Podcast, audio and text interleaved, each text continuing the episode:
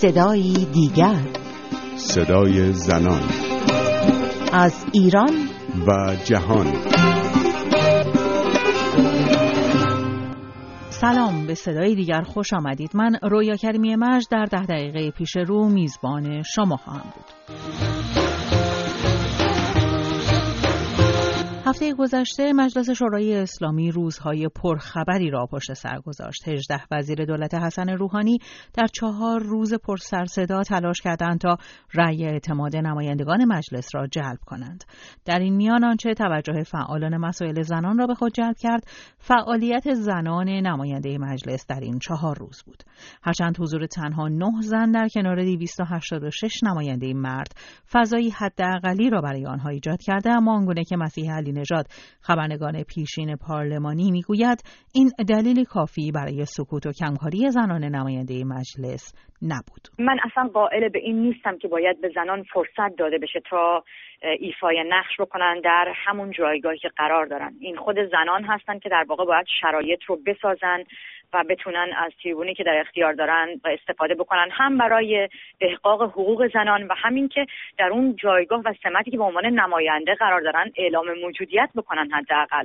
ما توی این روزهایی که کابینه بررسی می‌شد شاهد بودیم که اساسا نقش زنان نه تنها کمرنگ بلکه محض بوده.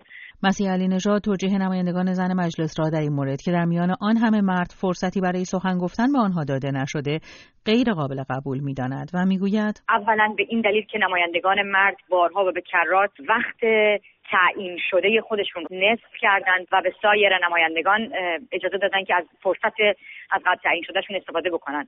بنابراین نمایندگان زن می‌تونستن برن و اگر نوبتی بهشون به لحاظ قوانین مجلس نرسیده از نمایندگان مرد که از قبل وقت گرفته بودن بخوان تا این فرصت رو بهشون بدن و اونها سخنرانی بکنن.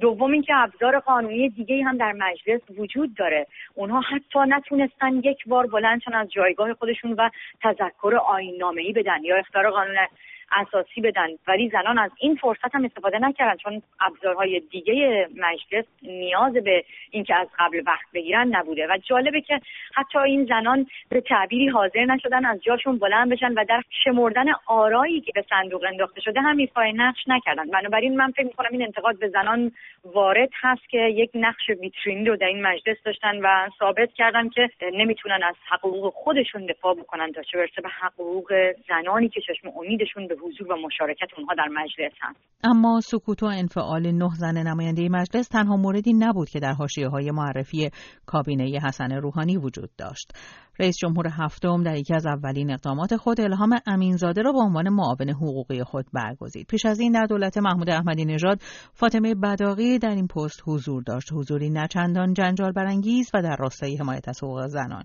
این حضور تایید سخنان شهلا شفیق جامعه شناس ساکن پاریس است که پیش از این در مورد حضور زنان در کابینه آقای روحانی به صدای دیگر گفته بود. من معتقد نیستم که زن بودن مسئولیت میده در مقابل مرد سالاری.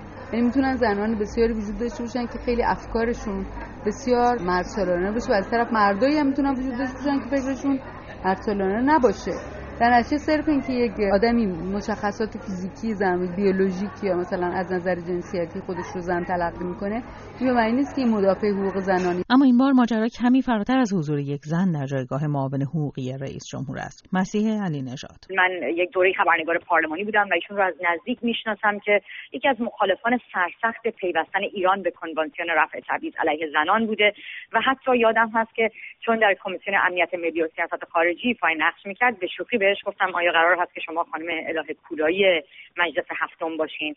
و خیلی سریح موضع گیری کرد و گفت من آرزو می‌کنم و وقت اله کولایی نشم. بنابراین جایگاه محافظه کاران خانم امینزاده رو من در اون دوره می‌شناسم. الان نمی‌خوام قصاص قبل از جنایت بکنم. به این دلیل که معادلات سیاسی ایران انقدر شتاب داره و زود به زود تغییر می‌کنه که من نمی‌دونم آیا این تغییر مشمول حال خانم امینزاده هم شده یا نه. با این همه مسیح علی نژاد انتخاب یک زن در کابینه حسن روحانی را به فال نیک می‌گیرد. من فکر می‌کنم همین که آقای روحانی یک زن رو انتخاب کرده به حال باید به فال نیک گرفت. چون اگر قرار بود مردانی رو هم انتخاب می‌کرد خیلی ملاک و معیار شایستگی حتما در همه گزینه ها به چشم نمی‌خورد. بنابراین همین که ورود یک زن در کابینه توسط آقای روحانی به رسمیت شناخته شده قابل تعمل هست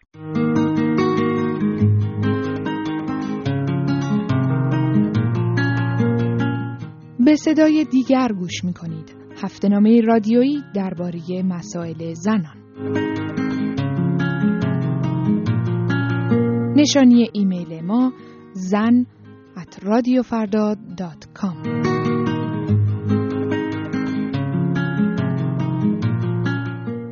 رسانه ها در ایران خبر دادند که امسال هم رشته های دانشگاهی زنان مردانند. سال گذشته سازمان سنجش در پاسخ به انتقادها اعلام کرد که دانشگاه ها ظرفیت خود را اعلام می کنند و تفکیک جنسیتی دانشگاه ها و کم شدن تعداد رشته هایی که دختران می توانند در آنها ادامه تحصیل دهند ربطی به سازمان سنجش ندارد. امسال هم در دفترچه اعلام رشته اسامی برخی رشته ها به صورت تک جنسیتی اعلام شده است. زینب پیغمبرزاده فعال مسائل زنان و دانشجویان ساکن نروژ در این زمینه می‌گوید. مسلما یه پروژه‌ایه که از بالا برنامه ریزی شده در راستای هدفی که حاکمیت جمهوری اسلامی داره برای محدود کردن زنان برای اینکه اونا تو محیط خانواده باقی بمونن و اون نرمای سنتی خانوادگی که زن رو فقط در قالب همسر و مادر تعریف می‌کنه اینا اجازه رشد پیدا بکنن و این سیاست ها بتونن باز تولید بشن. آنگونه که این فعال دانشجویی می‌گوید تأسیس دانشگاه های تک جنسیتی و تفکیک جنسی زنان و مردان در محیط های آموزشی محدود به سالهای اخیر نیست. زینب پیغمبرزاده. از ابتدای شکلگیری دانشگاه ها در ایران همیشه یه سری از رشته ها مردانه تلقی می شدن از قبل از انقلاب هم ما دانشگاه های تک جنسیتی داشتیم. مثلا اون چیزی که بعدا بعد از انقلاب اسلامی در قالب دانشگاه از زهرا شکل گرفت در واقع مدارس عالی دخترانه بود. مدارس عالی یا دانشگاه هایی که مرتبط با ارتش بودن یا یه سری رشته فنی اینا همیشه تو ایران مردونه بودن. همونطور که تو خیلی از جاهای دنیا این اتفاق افتاده بوده.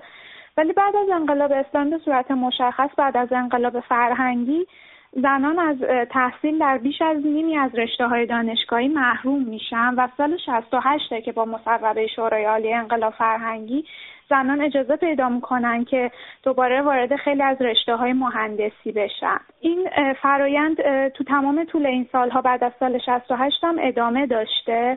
یعنی همواره ما یه سری دانشگاه های تک جنسیتی داشتیم مثل دانشگاه مثلا مالک اشتر یا دانشگاه از زهرا یا یه سری دانشگاه های غیر انتفاعی و اتفاقی که تو دوره ریاست جمهوری احمدی نژاد افتاده اینه که تعداد این رشته های دانشگاهی تک جنسیتی ها افزایش پیدا کرده و سهمیه دخترها تو رشته هایی که مختلط محسوب می شدن کمتر شده. و در واقع تلاش شده که تعداد دخترای دانشجو کاهش پیدا بکنه. با اینکه بر اساس دفترچه جدید کنکور زنان همچنان از حضور در بسیاری از رشته های مهندسی و مدیریت محرومند اما زینب پیغمبرزاده می‌گوید که تعداد رشته هایی که حضور زنان در آنها منع شده نسبت به سال گذشته کاهش پیدا کرده است. با این حال به گفته او محدودیت اصلی برای زنان نه در ادامه تحصیل در مقطع لیسانس بلکه ادامه تحصیل در مقطع کارشناسی ارشد و دکتراست. که رسانه ها خیلی دارن تمرکز می‌کنن روی اینکه در مقطع لیسانس چجوری داره سهمیه بندی اتفاق میفته ولی الان سیستم دانشگاهی ایران داره میره به سمت اینکه تحصیلات تکمیلی خودش رو قوی بکنه و تو سطح تحصیلات تکمیلی زنا خیلی محدودیت های بیشتری دارن و عملا این سطح تحصیلات تکمیلیه که بعدا دسترسی زنا به مشاغل مدیریتی و مشاغل سطح بالاتر رو امکان پذیر می‌کنه. تو اون سطح ما تبعیضای بیشتری رو هم شاهد هستیم. با اینکه جعفر میلی منفرد وزیر پیشنهادی حسن روحانی نتوانست در مجلس شورای اسلامی رای اعتماد مورد نظر را کسب کند اما همچنان برخی از فعالان دانشجویی به بهتر شدن وضعیت دانشگاه ها در دوران ریاست جمهوری حسن روحانی امیدوارند.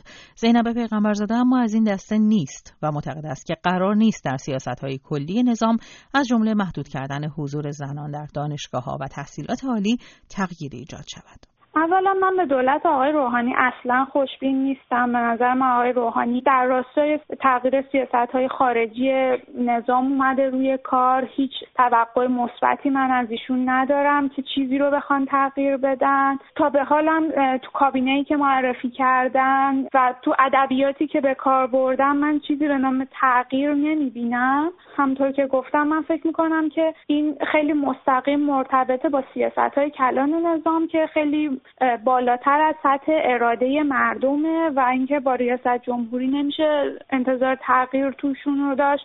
چون قاعدتا بخشایی از نظام که بالاتر از ریاست جمهوری می‌تونن تصمیم بگیرن دارن این سیاست ها رو برنامه ریزی می‌کنن. به پایان شماره دیگر از برنامه هفتگی صدایی دیگر رسیدیم. از اینکه تا این لحظه در کنار ما بودید سپاس گذارم تا هفته دیگر و صدایی دیگر پاینده باشید و شادم